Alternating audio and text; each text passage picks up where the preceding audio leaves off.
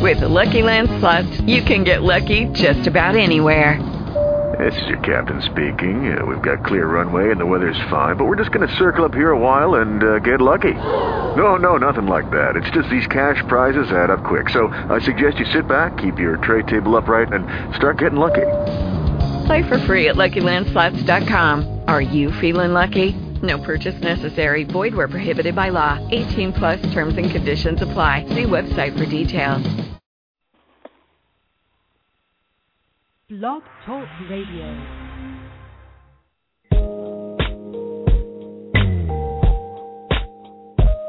Welcome to another broadcast night on the Soul of America Radio. Tonight, you're listening to Hope and Healing, a journey to wholeness. Tonight's broadcast is brought to you by Blog Talk Radio, hosted and produced by the Soul of America Radio. Hope and Healing, a journey to wholeness, takes you from a place of pain, abuse, violence, rejection, and abandonment to a place of hope, healing, and power. All aboard this inspirational flight with your author, activist, advocate, and friend, Mr. Man of Purpose himself, your host, J.R. Thicklin.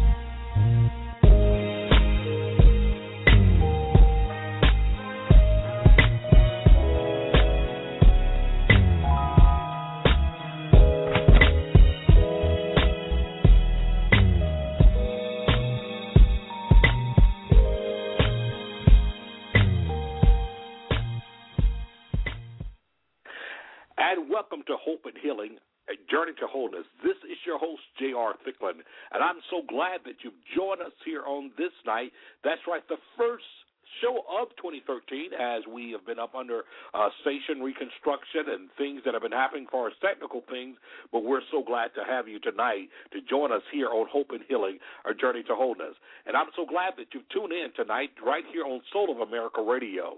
If you're listening by internet, that is www.soulofamericaradio.com and right over here to the tab where it says Hope and Healing. If you're listening today by uh, radio, by phone, you're calling in on area code 323-784-9638. And we're so glad to have you tonight as we have an exciting show uh, in line for you tonight. We have an exciting time and just so much that we want to have to share with you on today. And I, I'm telling you, we are already into the 28th day of this new year. Hard to believe, but 28 days have already come and literally gone here in uh, this very brand new year. And we're so glad to have you tonight. As I said, we have a very exciting show lined up for you tonight. Uh, we are going to be talking about an array of things, but uh, particularly in one particular vein. And so we're inviting you tonight. Tonight, as we're making our uh, debut of 2013, I want you to understand tonight is about really the issue of domestic violence, and we want to talk about not only domestic violence but the role, the role that the role that we should play in domestic violence, and not only that, particularly the role that uh, the faith community, clergy should play in domestic violence, and the role that families should play inside of it. And so many of you that are listening tonight, undoubtedly, you uh, definitely can identify with the fact of either experiencing abuse or knowing someone who has experienced abuse. And how did you feel, you know, um, having known these situations? Did you feel helpless? Did you feel that you had a voice? Did you feel that you could make a way? Did you feel that you really, um, you know, had uh, what that person needed at that time? Or did you feel helpless? Did you not know where to turn? All those things are very crucial as we address this issue of domestic violence. And so I'm so excited as we're here tonight because, in fact, there's so much work to be done. There's so much things to be addressed, and particularly in the community of color. I want to say that again because although domestic violence affects people from every walk of life, although it affects people from every sector of life, every gender, every orientation, every uh, you know age group, uh, every social economic status. Let us not be fooled, beloved domestic violence is disproportionately affecting people of color, and particularly women of color, in numbers that uh, that are oftentimes not even mentioned on the mainstream. And that is really what the purpose of this program is. Hope and Healing, a journey to wholeness, is about bringing healing and, bring, and bringing hope to those that have been affected by uh, domestic violence, by abuse, by rejection, by abandonment, by uh, you know by relationship destroyed, whatever it is that you need healing from, a hope. This is what this show is all about. but it's also meant to be a stage to educate, to cause one uh, to have resources, cause one to have a place where they can come and literally not only hear about this, but also participate in our discussion. So tonight we want to really get into that tonight. And once again, if you're listening tonight, area code three two three seven eight four nine six three eight. That is number that you call in on. If you would like to share, like to have a question, or like to actually speak to uh, myself, uh, just hit one on your keypad, and the producer will make sure that you get in tonight. So I want you to listen tonight because this show is designed with you in mind, and I want to take our time tonight as we have this show tonight tonight because the purpose of this show tonight is not necessarily to bash anyone. It's not necessarily to uh, uh, to drop the bomb on anyone, but it is about empowering, and it's about the fact of what so many people need. There are people that are being affected by abuse every single day of our lives. Can I tell you that domestic violence doesn't take a holiday? Can I tell you that domestic violence doesn't take a, a, a sabbatical? Unfortunately, every nine seconds in this country, on a national average, a woman is battered in a domestic violence situation. And every six hours, a woman dies at the hand of her batter uh, uh, and her partner. And this here is senseless violence that is happening that too often is destroying families. It is destroying families in great numbers. Children are being left orphans. Children are being left without mothers, and children are being left without fathers, and, and grandfathers are being left without grandchildren. And that's why today you need to understand this subject matter involves and affects more people than just the two people that are involved. Because when children are exposed to domestic violence, we have to think about the ramification, what happens to them emotionally, what happens to them psychologically, what happens to them far as the way they, they see the world what lens do they look out? Even the way that they even trust God. Because there are many times, whether adult or children victims, they're asking themselves a question why did God allow this to happen? Or they're asking themselves the question, where was God? And so these are real questions that happen with people that are abused and people that are suffering violence at the hands of someone. And so tonight we want to get into our uh, time together, and I want to just set the premise tonight. I, will say this: on yesterday, uh, uh, on yesterday, uh, my wife and I and the family, we actually uh, went to visit a friend's church uh, down in, uh, I would say, down in Broward County in in, uh, in South Florida. And as we went there uh, to be there at the church service, a very tremendous service. They had a great youth night. They had a, a youth day. It was just absolutely awesome service, and we were there. And when the pastor stood up, the pastor uh, at one point began to give the announcement for the following week. And when the pastor began to talk about the funeral service of a particular young lady would be held the following Saturday at 10 a.m. there at the church, he then followed up by saying, I have to say this. He said, This domestic violence has to stop. This young lady died a tragic death. And we've got to do something about this domestic violence. That there are too many people that are using the scripture in order to justify battering, to justify abuse, and there are too many people that are getting away with it. They're all in the church, outside of the church, but this has to stop. And he said something that I applauded in so many ways. He said these words. He says, it must start in the church. The church has a responsibility in a role inside of this. And that's what I want to say to you today that I believe that he was right on it and he was absolutely correct. And at the end of the service, uh, definitely I've gotten his attention by then, and this church and this pastor is willing to do some things about it, including training, including uh, having their members exposed to the proper training, and just really beginning to set up that, uh, if you would, that safeguard and mostly the education and things that are needed in order to combat domestic violence. So tonight, I want to hear from you tonight. Those of you that are out there, perhaps you know someone, you've lost a loved one, perhaps you're a survivor of domestic violence. And I want to know if in these instances, did you turn to the church? And what role did the church play? And what role did the pastor play? And all those things that are there. So I just want you to know tonight that we want to have an open dialogue, and I'm I'm going to have a lot of different people that will probably be calling in tonight. But once again, if you'd like to lend your opinion, uh, you may definitely do so by simply hitting one on the keypad if you're calling in on area code three two three seven eight four nine six three eight. So I want to go to. I think we have a caller on the line who has indicated that they would like to have something to say. This caller, your number ended in zero two eight eight today. Uh, I'm so glad that you've joined us. Welcome to Hope and Healing, a journey to wholeness. How are you doing tonight? Caller, are you on the air? Okay, if you're interested in having something to say tonight, uh, just remember if you hit the number one on your keypad, that lets our engineer know that you want to have something to say, and we will come back to you, uh, and we will definitely acknowledge you today. But I want to go back to that. Can I read this story? I want to read this for, uh, for you. This story is right out of the uh, Sun Sentinel uh, there in Broward County in Fort Lauderdale. It says man stabbing, a man fatally stabs girlfriend in Fort Lauderdale. Police says. Uh, and it goes on to say that this man is accused of fatally stabbing his girlfriend seven times Tuesday after questioning her fidelity, police said. And uh, allegedly, Michael uh, Jerome Mills, age 61, was charged with murder and was being held without bail in the Broward County main jail for the alleged slaying of his girlfriend, Teresa Johnson, age 46. Police found her outside of her apartment with seven stab wounds across her body. She was pronounced Watch this. She was pronounced dead in emergency surgery at the Broward Health Medical Center, the police said. The stabbing took place about 7:15 p.m. Tuesday in the couple's home along the 700 block of Northwest 12th Avenue, police said. According to a police report, Mills got into an argument with Johnson and became enraged because of, watch the thought of her sleeping around. That's when he pulled out a large butcher knife and slashed Johnson across each side of her chest, in the left elbow, left thigh, and twice in the back before the blade, uh, before taking the blade across her stomach, police said.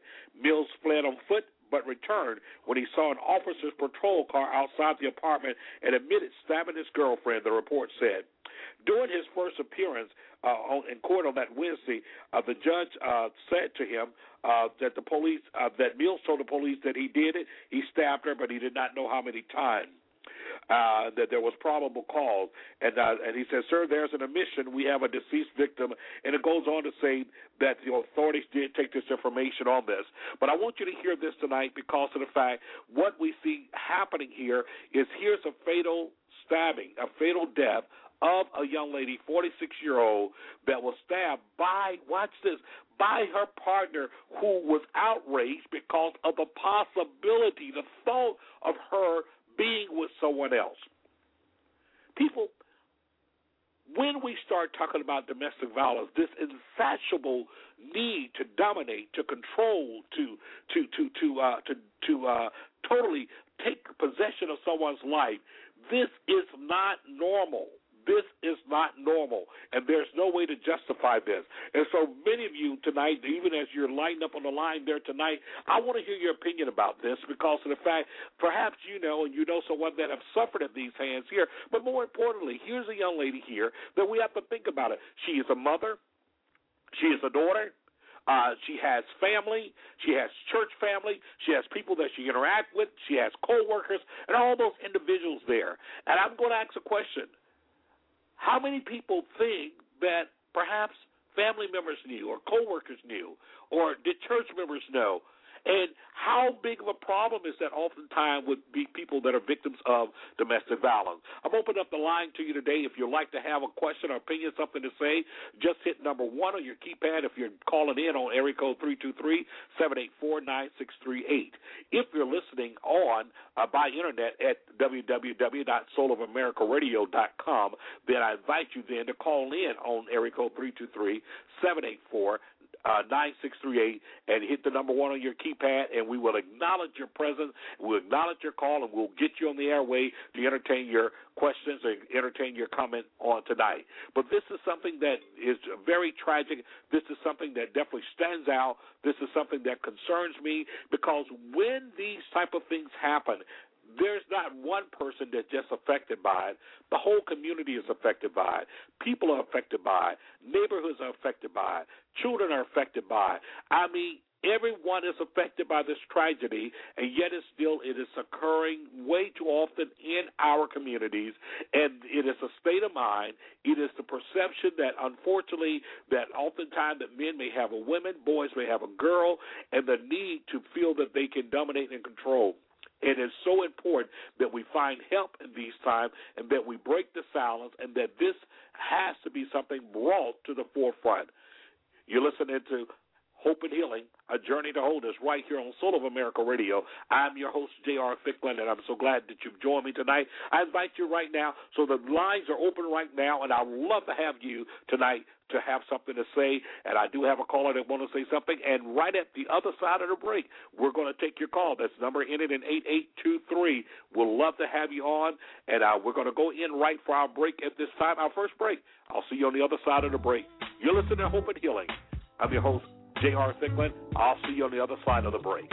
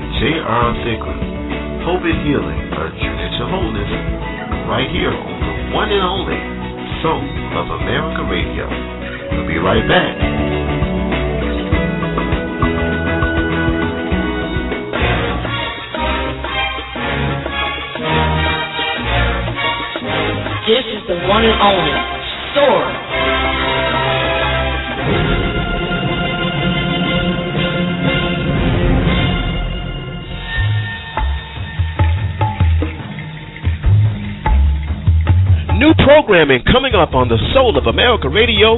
Go to soulamericaradio.com for more information.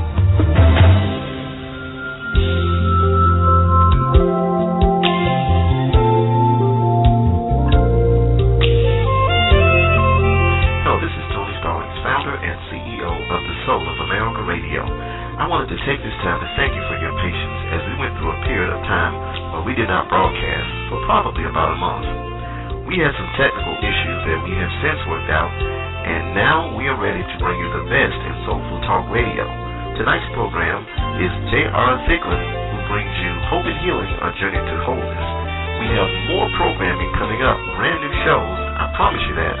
But you stay tuned right here on the Soul of America Radio. And thank you for all of the wonderful correspondence through cards, emails, and everything else we received saying that you want us back. We are back.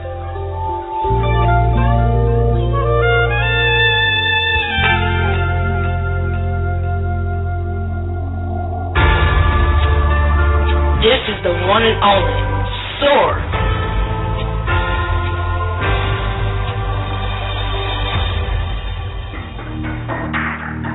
And now here's your host, J.R. Thicklin.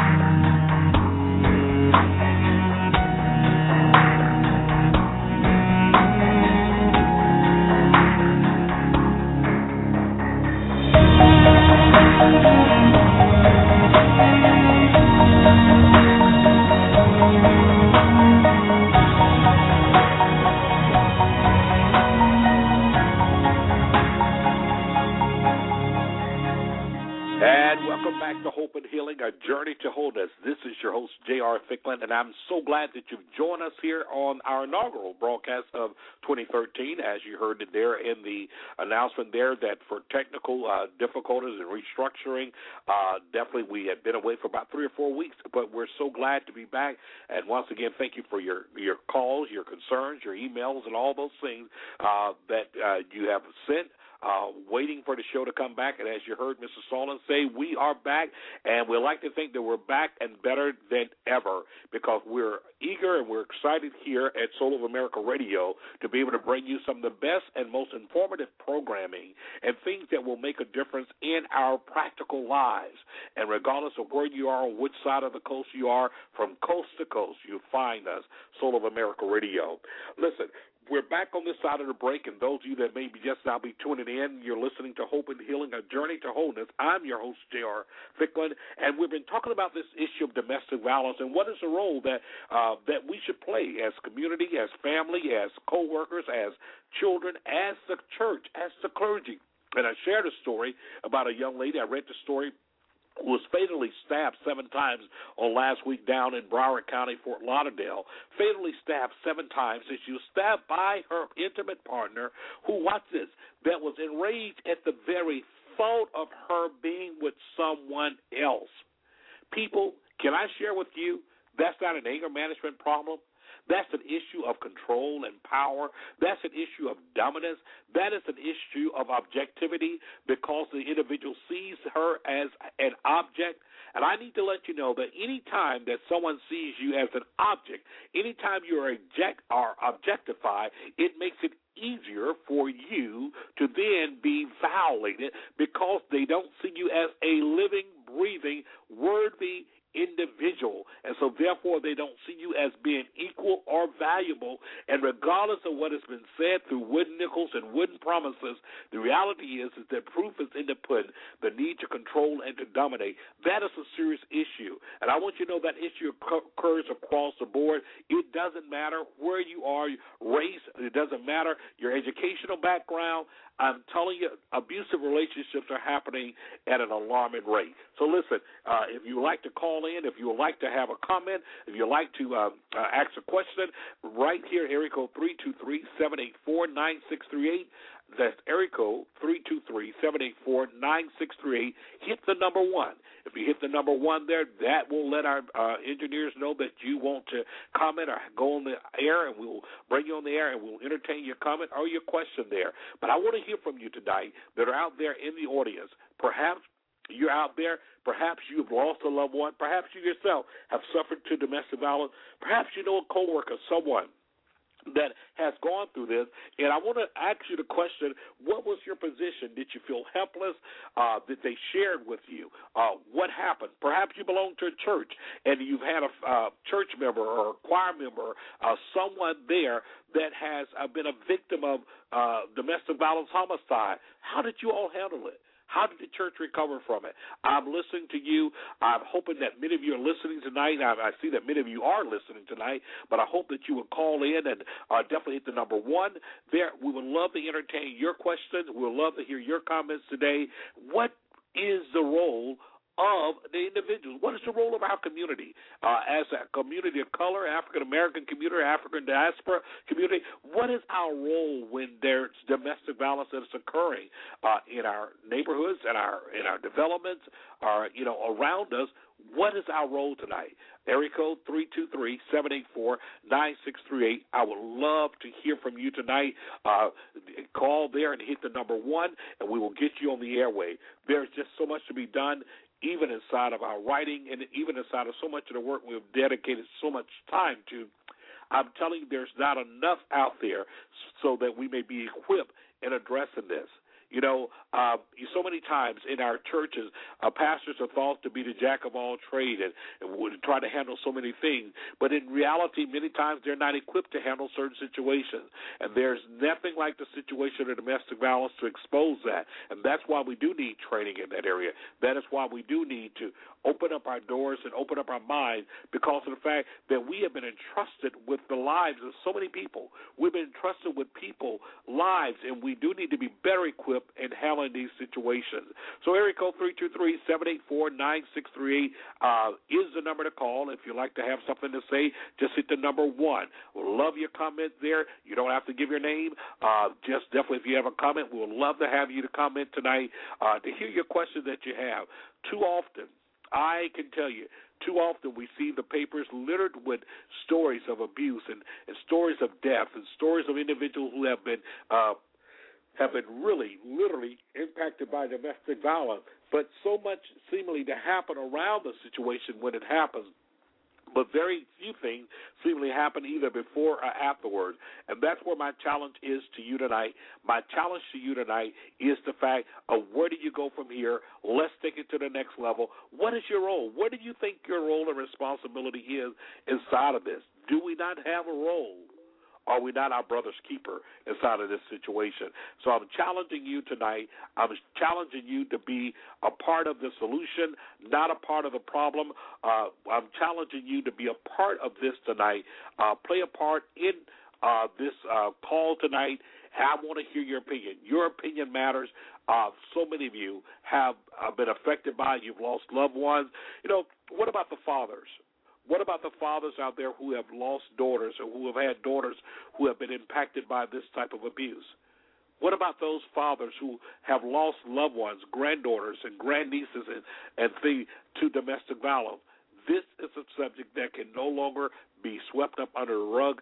This is the time that we must you know, uh, we must stand up. We must take a stand against domestic violence. We must speak out about it. And I want to hear tonight, uh, also from uh, from well-meaning men, men that think and know that domestic violence is uh, unacceptable. Men that think that, that know that domestic violence should not be tolerated.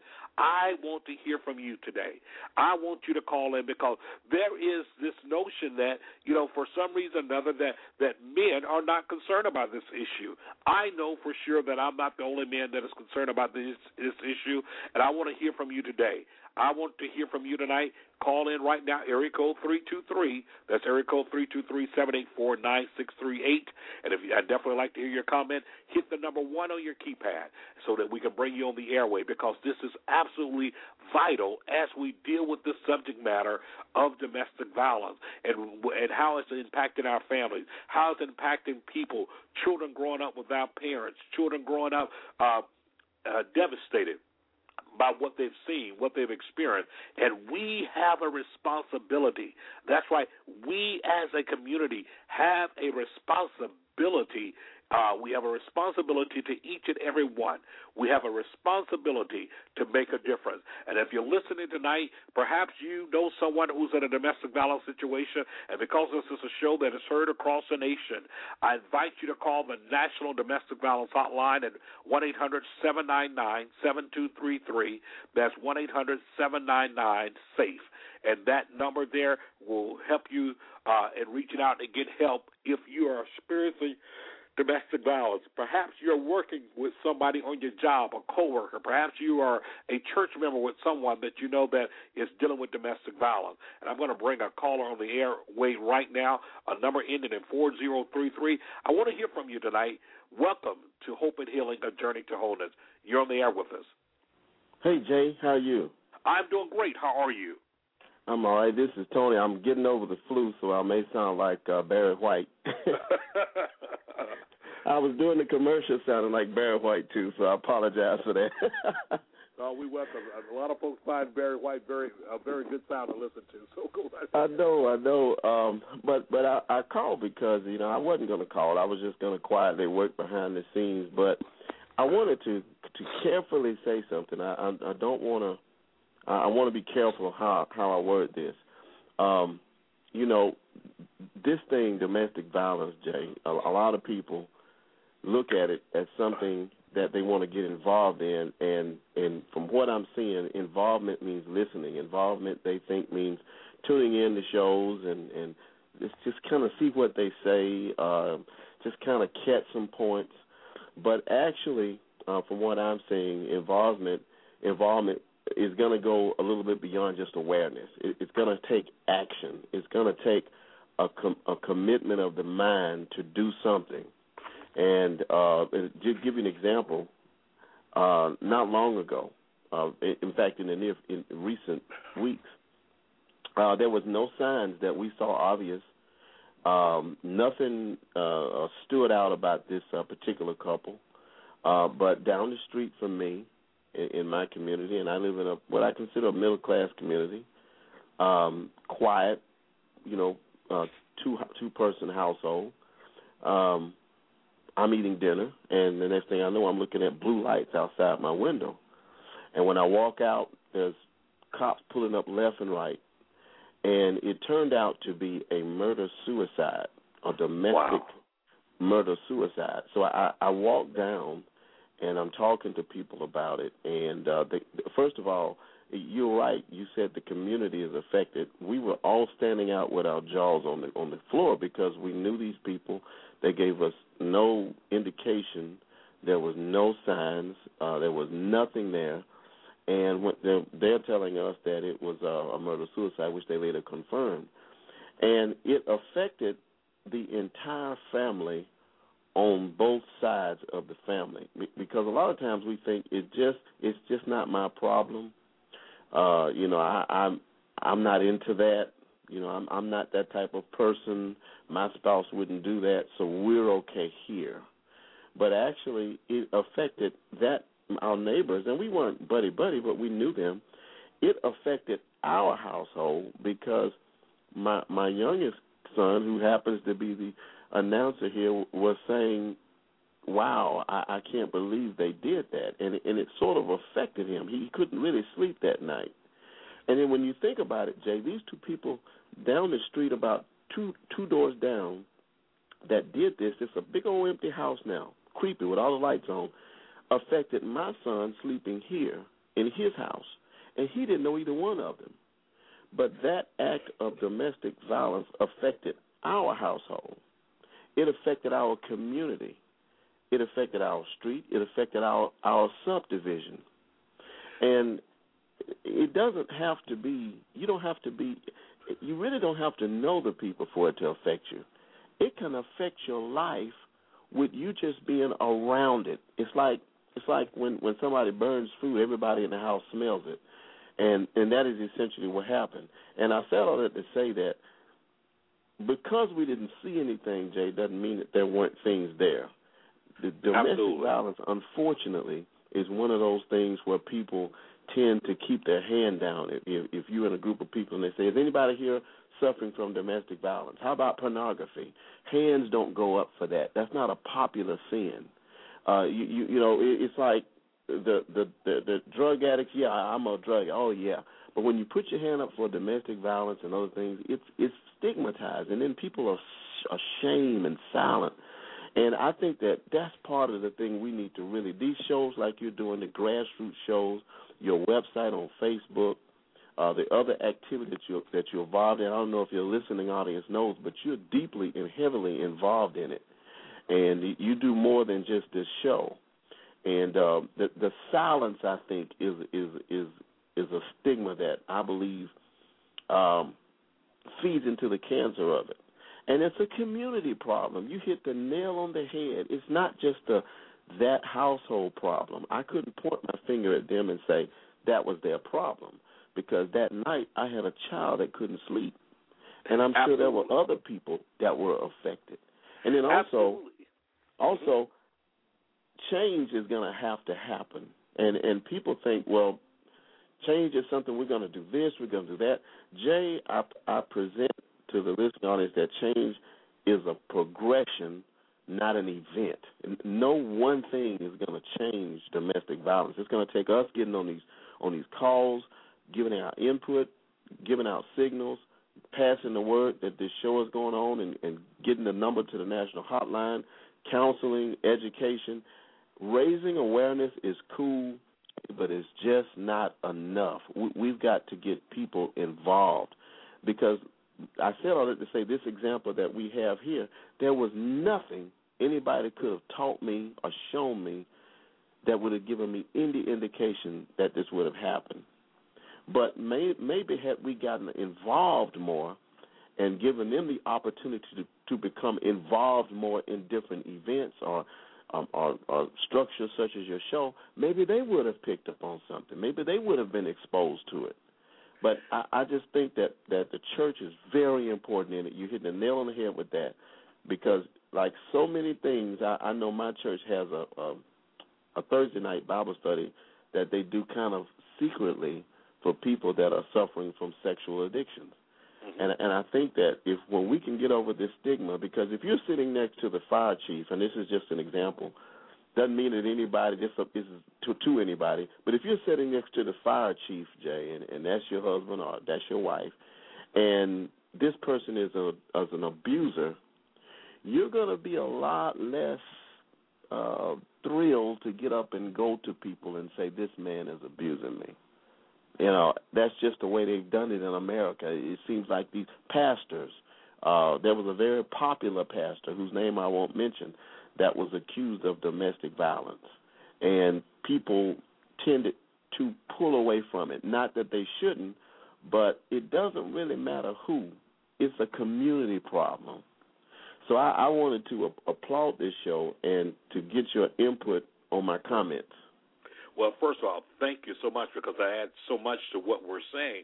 And you know what you said happens across America that there are so many instances where we we see the domestic violence, homicide, suicide that occurs, and normally that is exactly what you hear people say.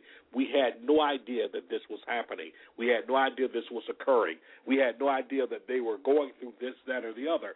But what we must keep in mind is this: domestic violence is not something people generally hang out you know, on their line. They don't put the signs on their door that we're having problems up in here, and they do Mhm. all that they can to hide it. But it goes Right. back to once again relationship association. You know, you talked about the fact that how everyone was affected because when those blue lights came, it became everybody. It became exposed to everyone. Right. People people undoubtedly came out of the houses from doors down and they come and they see this happening and here's an ambulance taking out two people in body bags or whatever and and people are dumbfounded because in fact they did not fit what we consider the profile of someone who may be in an abusive relationship. Well the reality is we have to ask ourselves the question, what is the profile? Mhm. because we have domestic violence crosses every social, economic, ethnic line. It doesn't matter, you know, what class we're we in. But you bring up a very important point.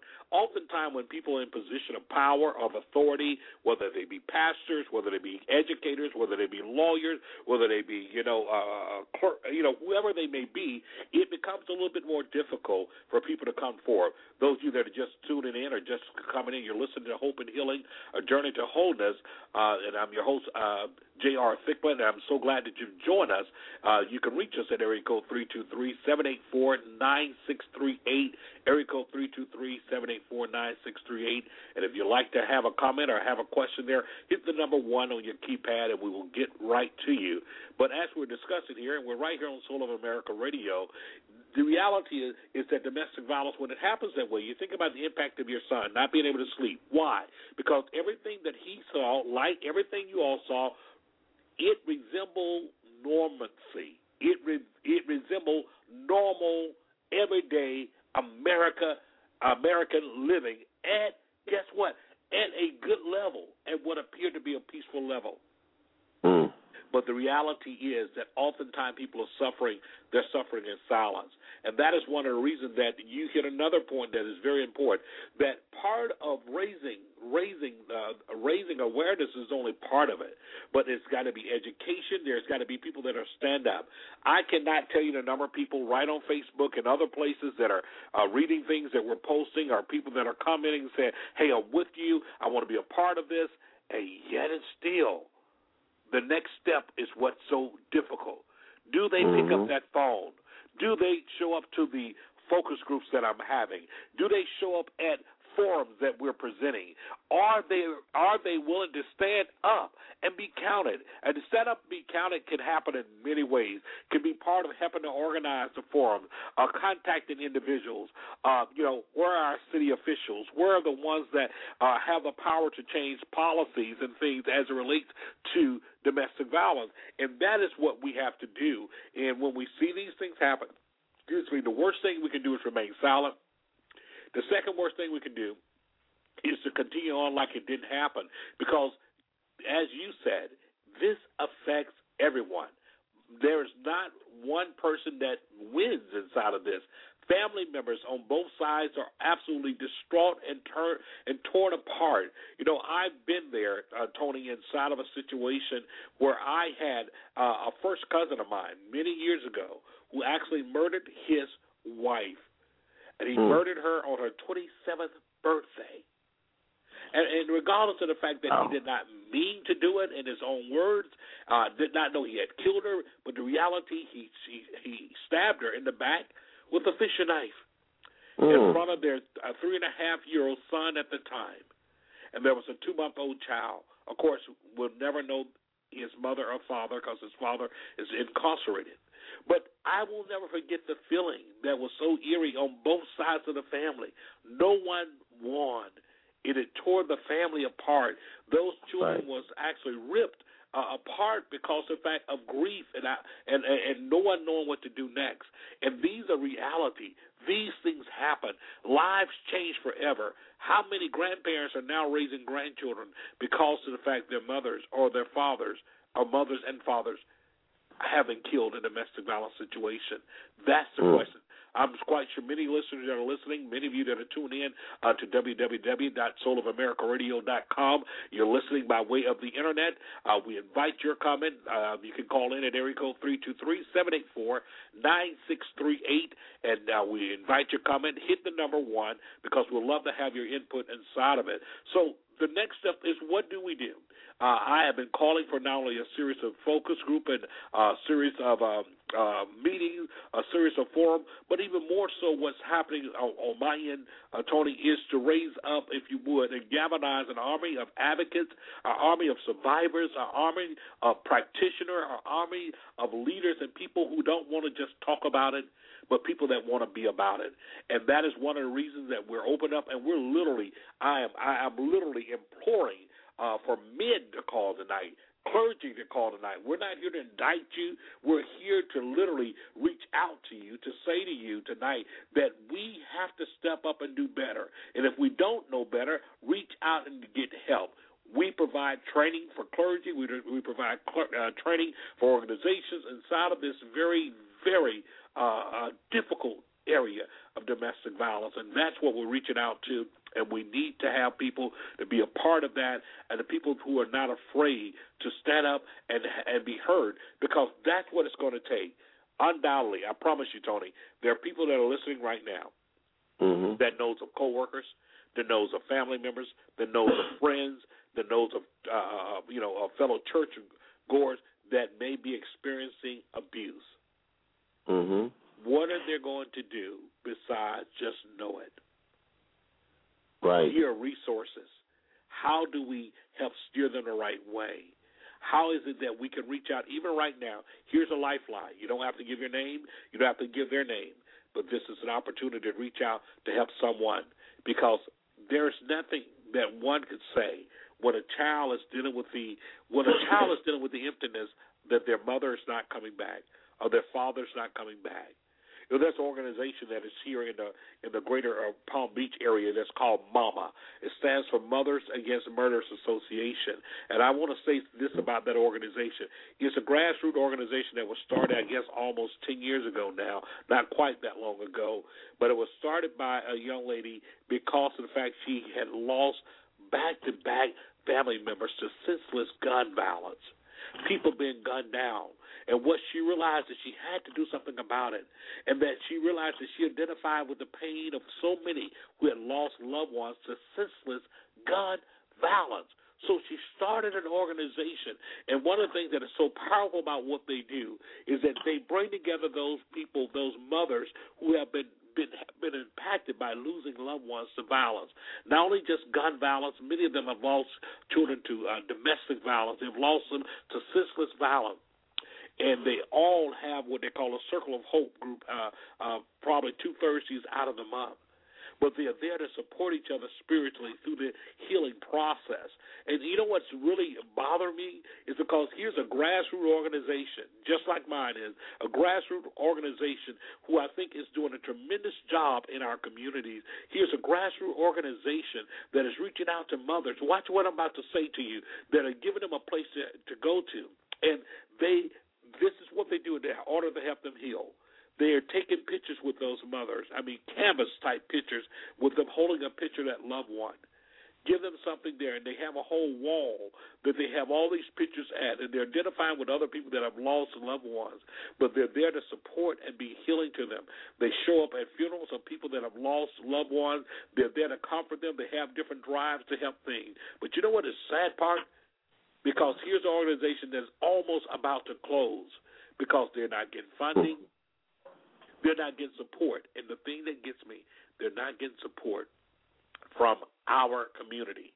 Here's an organization that happened to be an organization of color, started by a woman of color, and yet and still we don't support our community enough to be able to bring hope and healing to those that are hurting.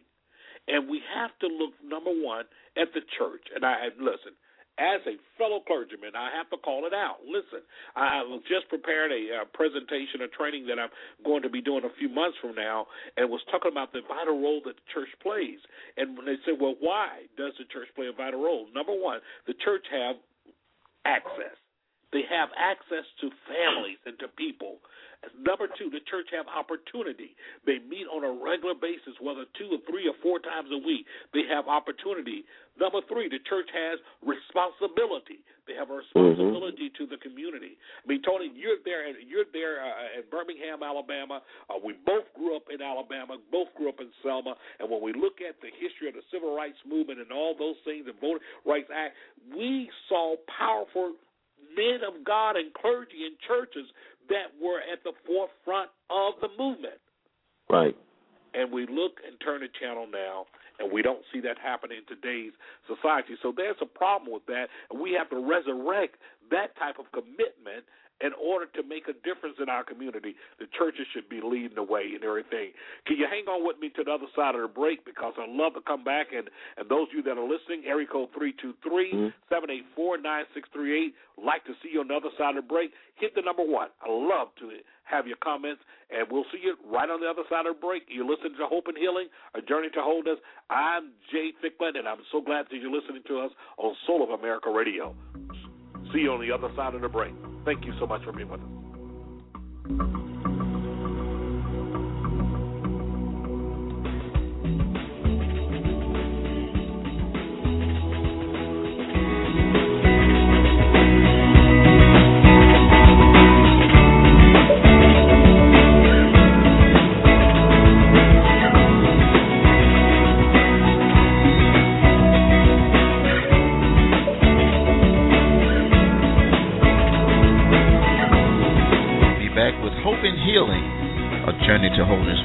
After this.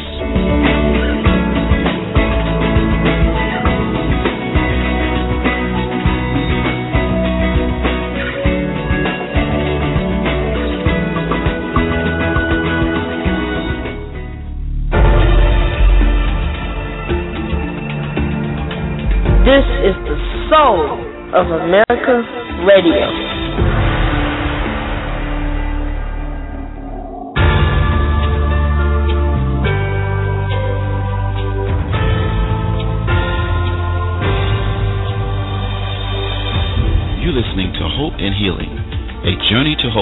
Your host, J.R. Thicklin. And remember, you can catch this show every Monday night, 9 o'clock p.m. Eastern and 8 o'clock p.m. Central. And give them a call tonight at 323 784 9638. 323 784 9638.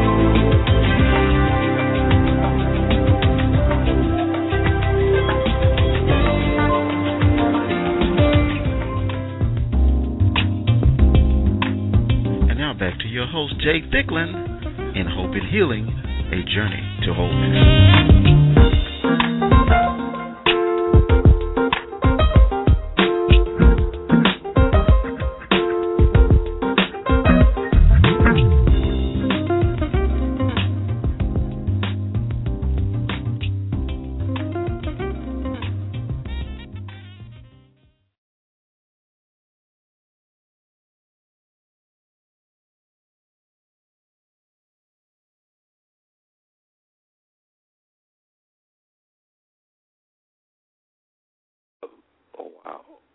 with the new studio. Thank you. Welcome back to Hope and Healing.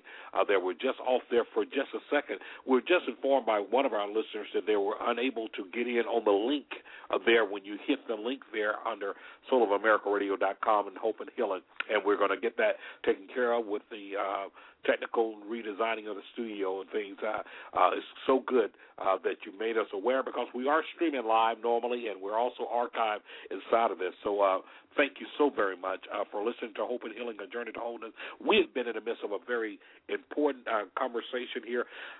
about domestic violence, and so many of you that are listening tonight We'd love to have your comment. Area code 323-784-9638. And if you'd like to have something to say or comment or question, uh, just hit the number one. Hit the number one right there on your keypad. That'll let our engineer know that you want to say something. You don't have to give your name. We'd just like to invite your opinion, your comment. If you have a question, we invite you tonight to uh, come aboard here on Hope and Healing, a journey to wholeness.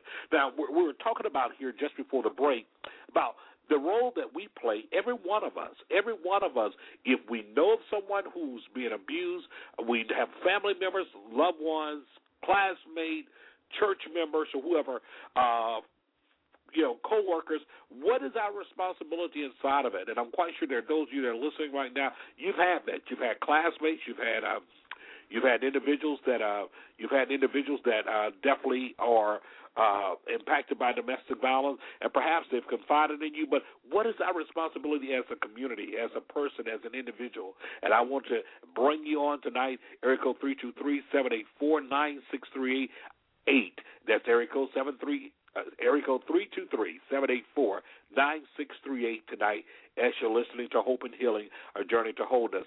So I invite you tonight as you're listening because I shared earlier story about what happened on down in Fort Lauderdale, Florida, down in uh, the Broward County area, just on last week, 46 year old young lady uh, brutally murdered, uh, stabbed seven times by her partner. And once again, I want to reiter- reiterate, uh, re-emphasize, I should say, and reiterate the fact that he literally stabbed her to death because of the thought of her being with someone else. Ultimate control, ultimate uh, control of this individual ultimate domination and took the life of her. And therefore, in doing so, guess what? We're talking about a young lady. We're talking about someone who uh, left children behind due to domestic violence. So as you're listening tonight, I invite you, if you'd like to have a comment about domestic violence, uh, definitely tonight hit the number one on your keypad. They'll let our engineer know that you want to have uh, something to say, and we welcome you to the show, those of you that are listening. And once again, those of you that were trying to stream live, uh, we're getting that link taken care of right now, and we'll post it on Facebook so that you'll be able to uh, tune in and uh, go right back uh, to that live link. But here's the travesty: domestic violence occurs. There is no certain class that people are that are affected by domestic violence. It doesn't matter whether you are uh, whether you're 8 to 80, blind, crippled, or crazy. It doesn't matter whether you're a PhD or whether you are a GED. It doesn't matter. Domestic violence crosses those lines. One study that was done just a few years ago, which was a very interesting study that was done at one of the universities that actually talked about for women of color, uh, that literally uh, uh, women of color who was higher educated stood a worse chance, or should I say, a, a greater chance of being in an abusive relationship than those that do not, and so uh, do not have a higher education. So I want you to understand that everyone uh, is impacted by it. And so I want to open up the line to you tonight as we're talking about this very important subject. Uh, what is our role? What do we do when someone is in an abusive relationship? Have you thought about it? When a person is in an abusive relationship, what do they do? Who do they call on? Uh, who can they turn to? Ask yourself the question Am I a good person? Am I a good advocate? Am I a good listener? Am I a good resource for someone who may be going through an abusive relationship? That's a question to ask. Uh, you know, I am just telling you that I deal with this on a daily basis. People from every walk of life. Uh, that are uh, impacted by domestic violence. So that's that's the reason that. Uh, uh, there's no reason for anyone to uh, uh, blame or look at a person a different way. This is all of our problem. It is our business, and we must begin to do something from a grassroots level. We must call upon the clergy. We must call upon fraternities and sorority. We must call on the educational system. We must call on the uh, healthcare system. We must call on our communities. Our communities, understand, our families are torn by violence. Our communities are destroyed by violence. Our faith uh, is tested by violence.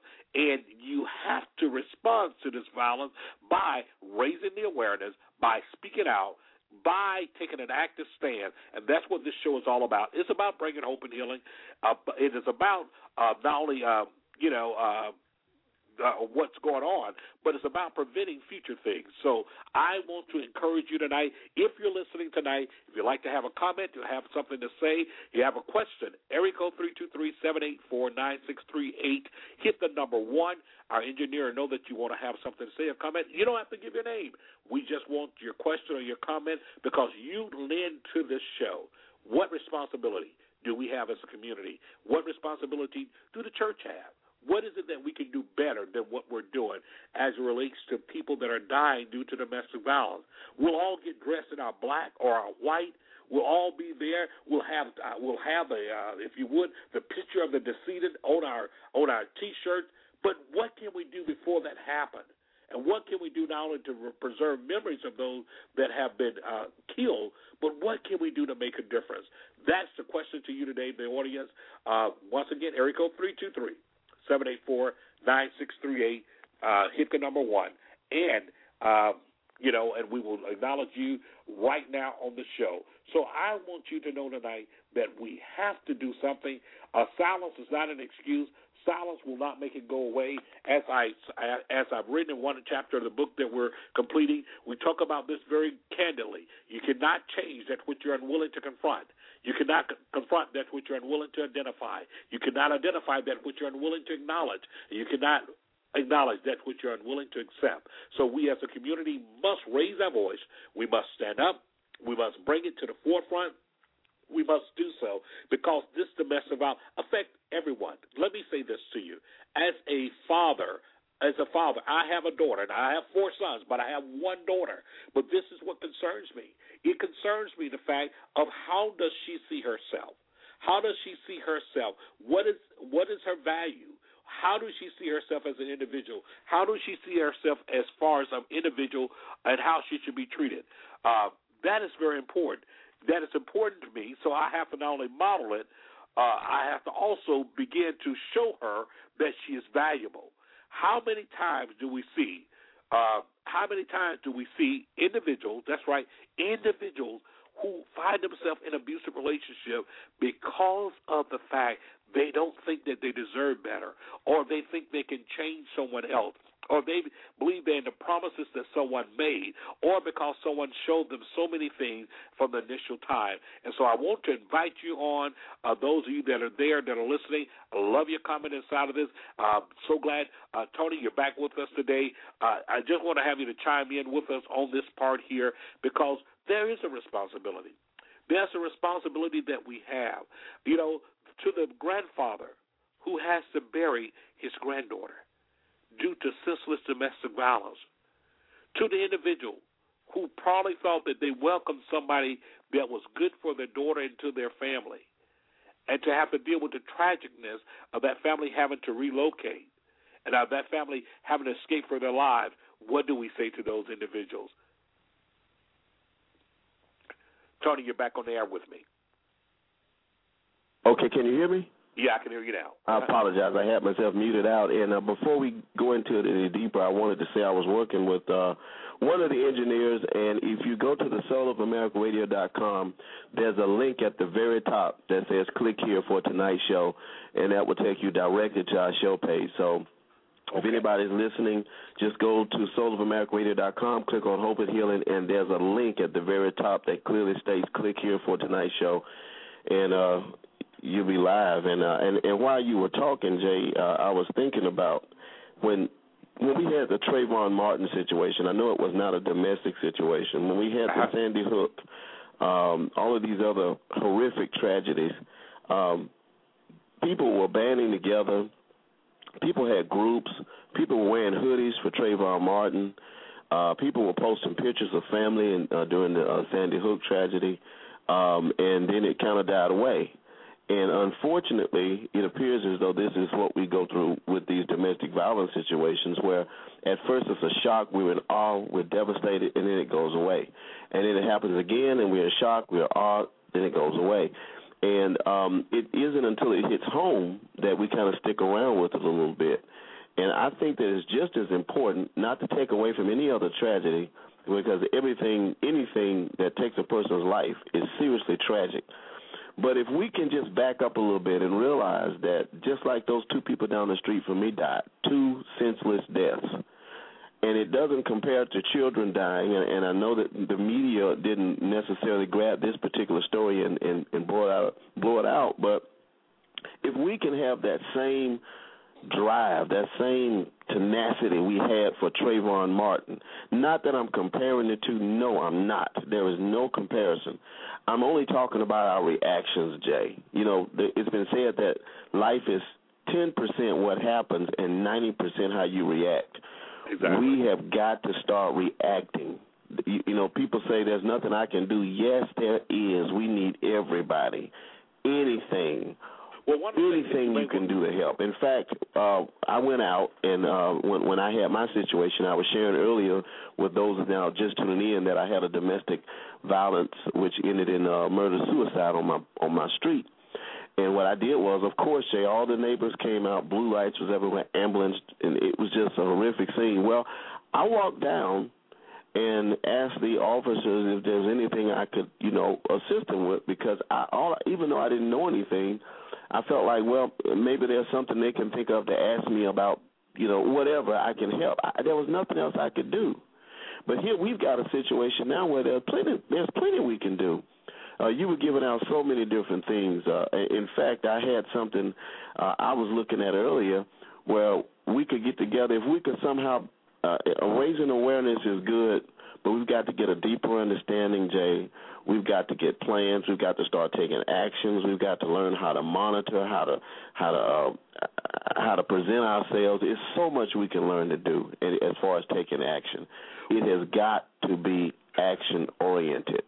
Well, and you made an excellent analogy the other day about uh, just now about the civil rights. We had all kind of church pastors. Everybody was involved and we started doing things when we couldn't take action one way, Jay. We went economically economically. I believe I'm saying that right. You're right. And started doing it that way. And although I know domestic violence is like fighting a silent enemy, we've got to do something to get into that little that little break that silence to to make people come to us. If you can't go to them, then they, we've got to put something out there to bring them to us because too many people are dying. Those two that died on my block were too many in this community, and, and it affected every single body. And I wanted to share this uh, I don't know how much time you got. I wanted to share this quickly. Mm-hmm. Even after the fact, Jay, even weeks after this horrific incident happened on my street with the domestic violence that ended in murder suicide, the families of the victims, this is why I'm very careful about how I say this because it's probably still being played out in litigation and so forth. The families showed up in the street and began to have arguments. The, the family for the victim and the family for the uh, person that uh, committed the act initially, the shooter, they right. began to have arguments over the property. And I, and I'm standing up thinking, okay, look how far down the road this has come. It, it's gotten to where these two people did this act, and now weeks later we're arguing over racks of shoes and I, and and I, I'm not saying this to, to to poke fun or to gossip. I'm saying this, Jay, because we have got to get more involved before this stuff happens. We've got to open up our minds and become aware. And avenues like you have, man, I, I would gladly open up the doors. We if we could do a 24-hour show and just keep shaving and going to the bathroom and coming back, I'd do it, man. We've got to do something to get the awareness from just sitting here listening to us talk to yes, I need to do something. Well, you know, you hit something that's very important because it goes back to societal attitudes.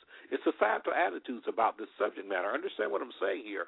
When we talk about societal attitudes about this, uh, then what we're dealing with is that how does society see it? You made a great contrast between the Trayvon Martin and you named some other things there. And I want you to hear this because, you know, people don't want to hear this, but this is the truth.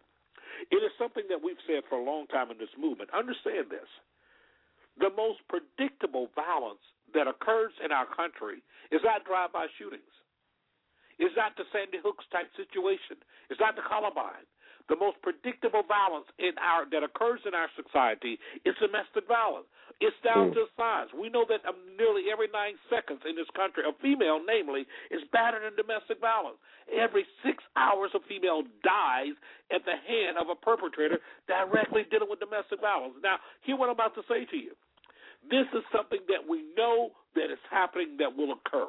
But society doesn't have the same outrage against domestic violence as they do with a drive-by shooting, as they do with a random type of thing that happened with Trayvon Martin. It doesn't mean that Trayvon's life was wasn't valuable. It doesn't mean that the children's life wasn't valuable. But what it does say is that how society oftentimes, unfortunately, look at the life of women that are in relationships because we see them as being the property. Watch what I'm about to say of the person they're with.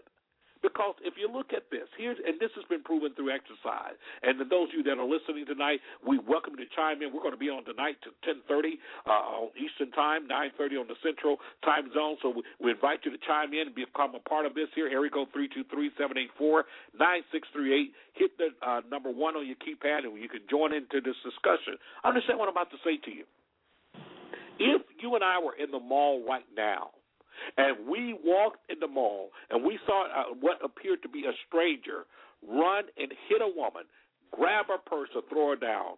First thing we would do is say, "Hey, man, what are you doing?" We would interrupt. We would intervene because we felt like he did not have the right to do it because he appeared to be a stranger.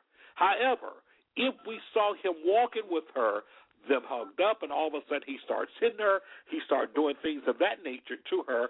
Guess what? If he did that, that five out of seven men would not say a word to him because somehow or another they figured that's his business, that is his woman. so when we see the predictable, understand what I'm saying, predictable violence, domestic violence, drive-by shooting, uh, multiple shootings happening around there are random things you will get more preachers and get a community to march, to organize, to do all those things for those type of situations, but they they do not value at the same rate the life of a couple of people that are together.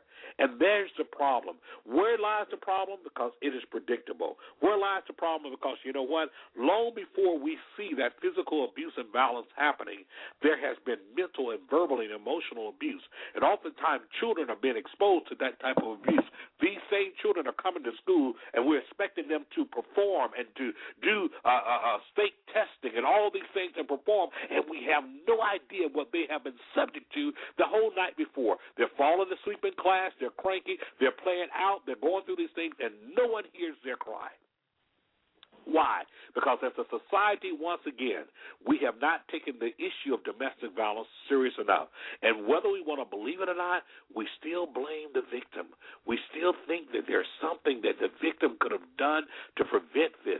We still are blaming the victim, and as a society, we've got to come up. We've got to change the way that we look at things. And you're right, we've got to organize. That is the reason why there's a call that I'm putting out even now saying, let's stand up for it. Let's do what we need to do. Let's make it happen. We've got to stand, rally, be educated, and our voice must be heard that this cannot be tolerated any longer. We have another caller that's on the line, uh, ending in number, uh, your phone number ending in 1139. Uh, you're listening to J.R. Thicklin on Hope and Healing, and we're going to bring you in on the line here uh, with us tonight. Uh, Tony, stay right with us. I want to bring the call on the line. Welcome to Hope and Healing, a journey to wholeness.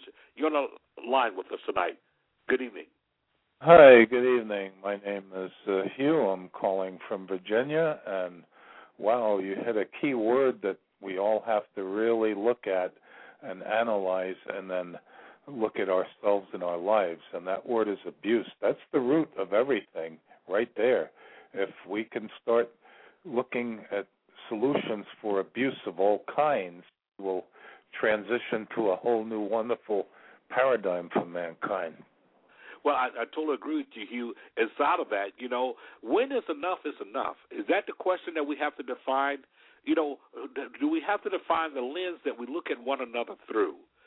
Because I believe that in order for one to abuse um, when, when I talk about another person, even to abuse an animal, to abuse someone, any breathing, living thing, then in order to abuse them and continue to abuse them, we have to objectify them. we have to objectify them. Therefore, objectifying them, you know what we do? We put them in a position where we don't see them as human. We don't see their value. We don't see their equalness, and, and we don't see their humanity, and therefore we feel justified. Exactly, and uh, it all starts with the self.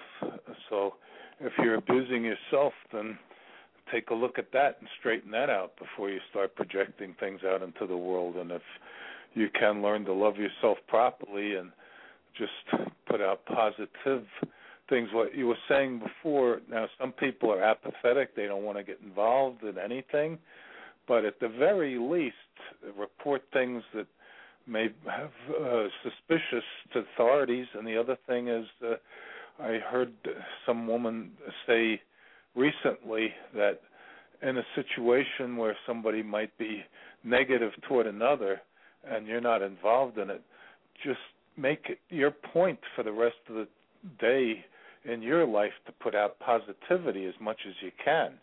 And, and that divorces you from the situation, but it puts something out into the universe that will offset all the the positivity will offset all that negativity. Definitely. Now that's a real good advice, and I definitely appreciate that, Hugh. And and we can take advice from that. And that's what I'm saying, callers. When we look at abuse as a whole, as a whole, we definitely understand that this type of abuse, uh, you know, it starts from uh, you know oneself, and it goes on and it it, perp- and it continues to be perpetuated through other things we do. Thanks so very much for calling, uh, Hugh. Uh, great call. We got a, caller number ending in four zero three zero. Welcome to Hope and Healing, a journey to wholeness. Good afternoon. Good evening. I have a question. Yes, go right ahead. What happens when the person doesn't want to give out? Get out. What I mean is when you call the police, I have a neighbor and they fight at least two or three times a week. And I call the police. I've spoken with the young lady and told her that this is the situation that she really doesn't need to be in.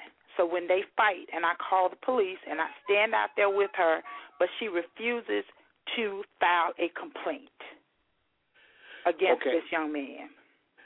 Okay, now I understand what you're saying inside of that. Because she refuses to do so, it may not translate to her not wanting to get out, but she's more afraid of what happens if she gets out. How do I make it from here? Uh, how do I continue on? One of the great issues that we have with domestic violence, especially in so many cases, is the fact of the victim having to figure out how am I going to live without this person. It's not always because of love. Sometimes it's a matter of well-being. How do I support myself? How am I going to continue on? Because what I've discovered is that even when, even though they may seem to be functioning, oftentimes that abuser have done a number on their mentality, on their psyche, have told them what they're not, what they will won't, won't be able to do without them. You won't make it. No one will want you. You're going to fall on your face. So the fear of the unknown is greater than the fear that they see, although that fear is abuse. Okay. Uh, also tonight, I've I've heard you say a lot about women being abused. There are also situations where women abuse men. Can you Absolutely. speak on that? Absolutely. You know, one of the things that I, I do speak of, you can go right there to the uh, Center of Disease Control. There, right there, when you look at the statistic, men are abused in our society. There's no doubt about it. Men are abused. Not at the alarming rate that women are, but they're not too far behind what we're seeing with men abuse, men are abused by women just like men are abused by other men inside of abusive relationship. Here's the thing that changes the dynamic when men being abused. They're dealing with a couple of layers that are historically what women deal with. Number one, they're dealing with the fact of societal view about a man being abused. So now he's less likely to report it because the fact what does society say about a man? He's supposed to be strong. So the fact that he's been abused by a woman, he adopts that type of uh perception and doesn't want to be perceived as weak. Number two, inside of a man being abused, oftentimes the dynamics of men being abused, oftentimes is one of retaliatory more so than it is of one that is of initial aggression by a woman. One of the things that I've watched in a, a current study that's talking about is the number of times that men, the number of times that women now are getting to the point where they will strike back. Our women reach to the reach the point that when they do strike, they're using more of a lethal force. In other words, where a man may hit, he may punch, he may eventually become violent with weapons and things of that nature. When women generally are abusive and they're especially retaliate, it's not a matter of just hitting you back. It's a matter of what I hit you back with.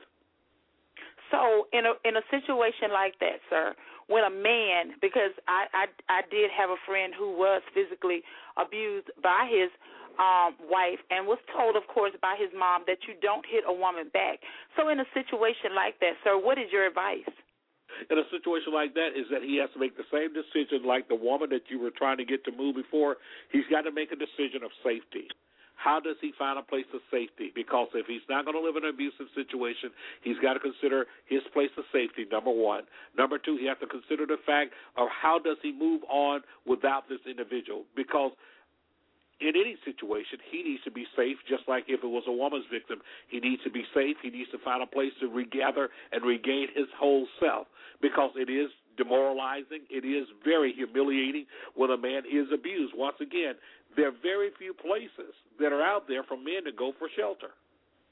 But then too, you you also in this situation you have to think like the woman is thinking. The man sometimes is thinking about the children. So it, again, in this situation, I mean, how how do you handle it? How do you think about okay, well, you know, like a woman, I want to stay for the children. So, do are there places for men to go? Like you know, in, in in the city where I am, we do have a place for women to go that nobody knows about. Are there places for women to go? Is I mean, for men to go? Is there a website that men can go if they're being physically abused? Well, I will say this: there there are places in few select places. There are not in great numbers, not even nationally, shelters for men to go to. I do know in certain states, even like California and, and different areas, not in every place there, that uh, their legislature have opened it up now that there must be a place for men to receive services as well. But once again, those places are far in between. And so the first place I would start in terms of that, I would call the national hotline, one eight hundred seven nine nine seven two three three. I would call that, and I would uh, have him to seek out those places. And perhaps if there's not a place in your local hometown, there are other provisions that can be made for temporary safety. Uh, just like some programs may have a hotel motel program to temporarily remove them from uh, the situation they're in that's what uh, those are the type of opportunities that are there for them. But uh, first of all, let me commend you for having a heart and a concern uh, even about the male who's also gone through the situation because by no means, by no means do we want to ever give the impression that it's not as equally uh, uh, an atrocity when men are abused just like it is with women. The problem in our society is that domestic violence have not been stood up against, and we have not taken really a serious look at it as we should. Because once again, no one wants to get involved, and we have to do so in order to see a difference. And also, my last statement, my my last um, my the last thing I want to say is is not a question, it's a statement. As a female that was um, physically abused one time and the last time, the um the worst thing you can do out there, uh, all listeners, is to think that it won't happen again. Do not stay. Do hmm. not be quiet. Get out while you can. Thank you. And I thank you so much, caller. Very good advice from that caller there, because what the caller is basically saying is that don't get comfortable thinking that uh, it won't happen again. You cannot find safety in just the fact of just rationalizing that it won't happen again because it will happen again. Thanks so much, caller. Very good callers back to back there. Area code three two three seven eight four nine six three eight. Area code three two three seven eight four nine six three eight. If you'd like to call on the line, if you'd like to have a comment or question, hit the number one on your keypad, and we'll be so glad to have you uh, on the show tonight. That's area code three two three seven eight four nine six three eight. That's just the way it works. You're listening to Hope and Healing, a journey to wholeness, right here on Soul of America Radio. I'm your host, J.R. Thicklin, and I would love to have you. Have about uh, right at 12 minutes left in the show tonight. If you'd like to have something to say, please just uh, once again, just hit the uh, number uh, one on your keypad. We'll get to you right after this break here, our last break of this evening. Uh, you're listening to Hope and Healing, a journey to wholeness. We'll see you on the other side of the break. I'm your host, J.R. Thicklin. Thank you for being with us.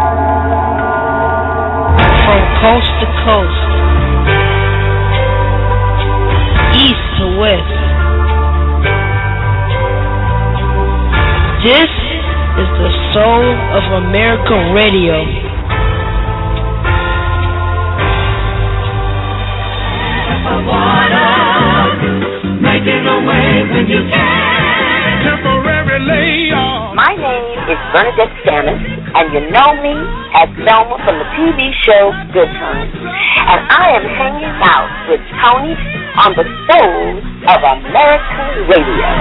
Ain't we lucky we got 'em?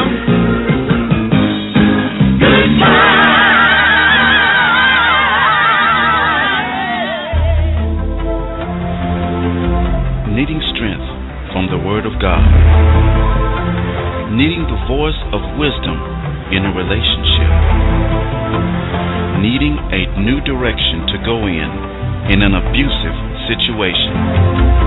That's why we're here.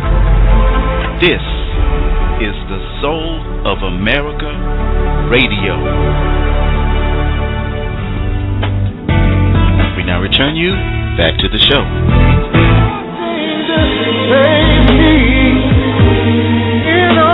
To save the day.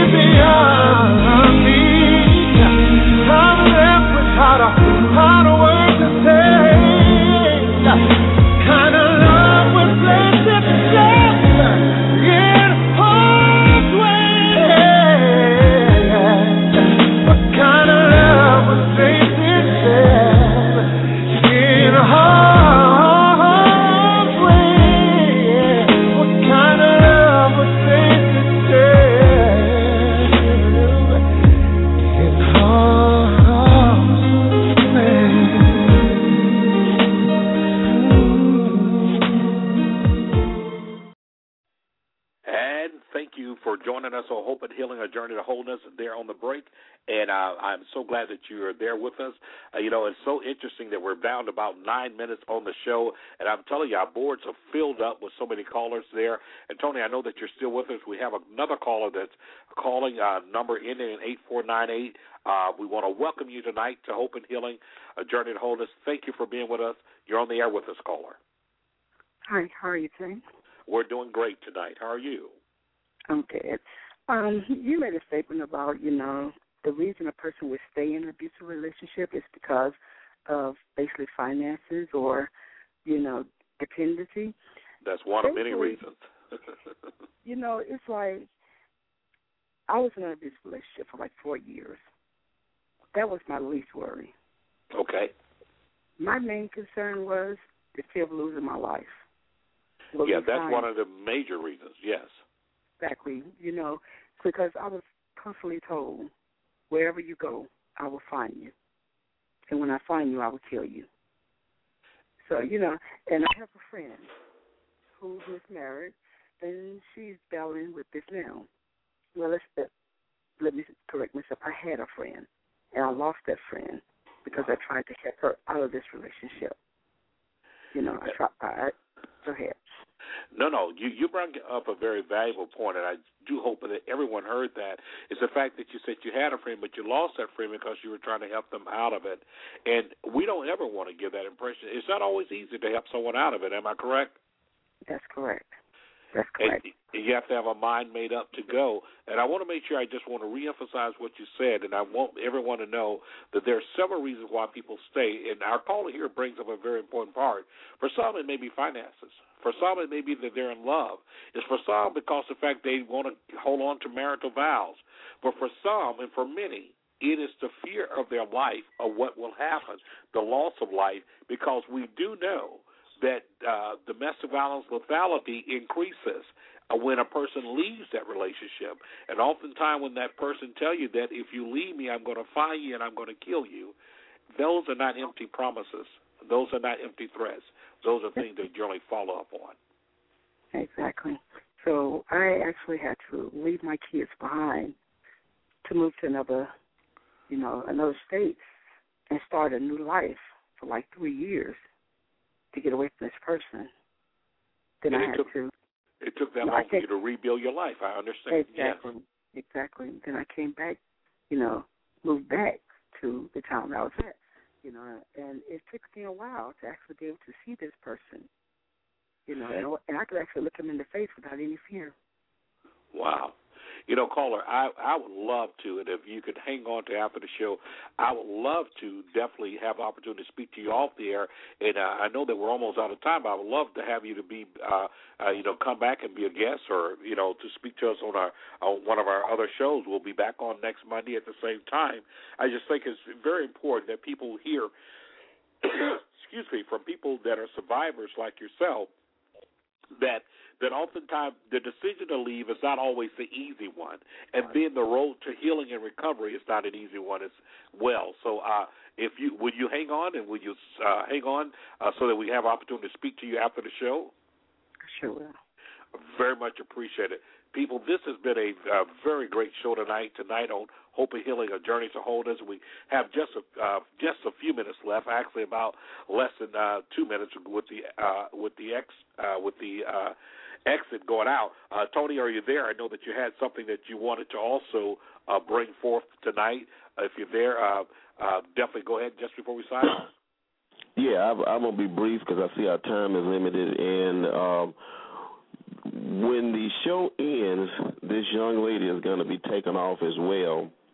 So while I'm speaking, if you want to get some information or tr- change information, you probably can take a minute to do that, Jay, because when the show ends, she's going to disappear. Um, but what I wanted to say was was that uh, when the young lady called a minute ago, are, are you hear me? You hear me? Yeah, I'm still here. Great, great. Uh, you can go in the back room and get more information if you need to. Otherwise, sure. I'm gonna say this. The young lady a while ago mentioned that the uh, that that her neighbor did not want to be a part of it, and uh, and and as a as a former police officer, I can say that a lot of times when we would show up on the scene and we would be slick talked, or I'm, I'm saying that, but we would decide that uh, we could leave. The victim is still there with the person, and they're feeling vulnerable. And this happens over and over and over and over and over. And I can assure you that a lot of the times that this was happening, these these people were being beaten when we would leave. But there was absolutely nothing we could do to prevent that.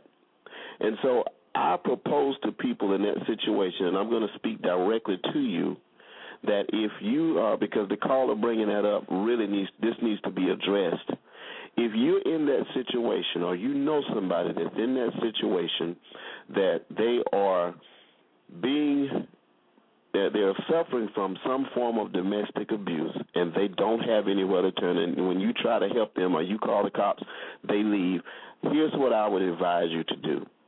You need to ask that officer. I mean because you're going to have to get over this thing about he's going to beat me because he's going to beat you anyway right? But this time he might kill you you're going to have to go outside with that officer and tell them i am in danger i need help and if you feel more comfortable with the female officer, you're going to have to do that. But you need to tell people, and I see Jay's back, you need to tell people when a person, when the police come, no matter what you're afraid of, you never know when that was the last time you had. Grab that officer while they're there, pull them to the side and tell them, I am in danger. You're going to have to do that. I know me telling you that you're going to have to do that ain't the pro they, ain't simple, but that could save your life. And I had to interject that into there. And, and Jay, I just sort of shared with him about that situation where they said the person, uh, uh, the, she called the police, but they don't do anything. They're to have to pull the officer to the side. They're to have to, Jay. It's a matter of life or death, or it could be. They could die that night if they don't. You're exactly right, and those are the things that we we definitely want them to hear, and those are the things that we need to take with us. And uh, tonight has been a very very powerful show. Uh, definitely, you can go back and listen to show to this show in archives here at soulofamericaradio.com. But I want you all to do us a favor tonight. Uh, mark it on your calendar. We will be back next Monday, same time, same station. Uh, join us. Tell a friend. Tell a neighbor to listen to Hope and Healing, a journey to wholeness. And we look forward to speaking to you. Uh, Tony, anything you have to say before we just kind of uh, try to hit the last outro out. I don't know if we need to even hear it. Hit an exit No, great show, Jay. Great show. Thank you so very much. Uh, callers, thank you so very much for being with us today. Uh, definitely, you can go to the site there if you'd like to leave a message for us. Uh, feel free to do so as well. But until next week, uh, at the same time, you can hear us here on Soul of America Radio and listen to Soul of America Radio. Go to the site. There you will see the times of other programs that are airing on this great network. And until that time, this is J.R. Thicklin saying good evening. Thank you so very much for being with us tonight.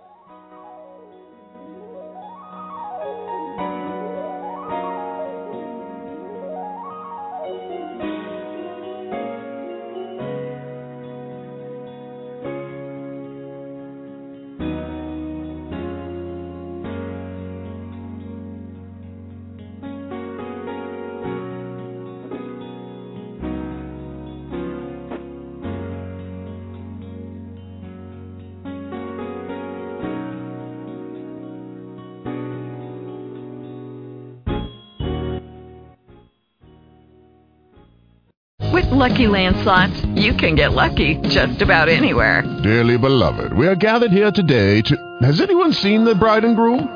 Sorry, sorry, we're here. We were getting lucky in the limo and we lost track of time. No, Lucky Land Casino, with cash prizes that add up quicker than a guest registry. In that case, I pronounce you lucky. Play for free at LuckyLandSlots.com. Daily bonuses are waiting. No purchase necessary. Void where prohibited by law. 18 plus. Terms and conditions apply. See website for details.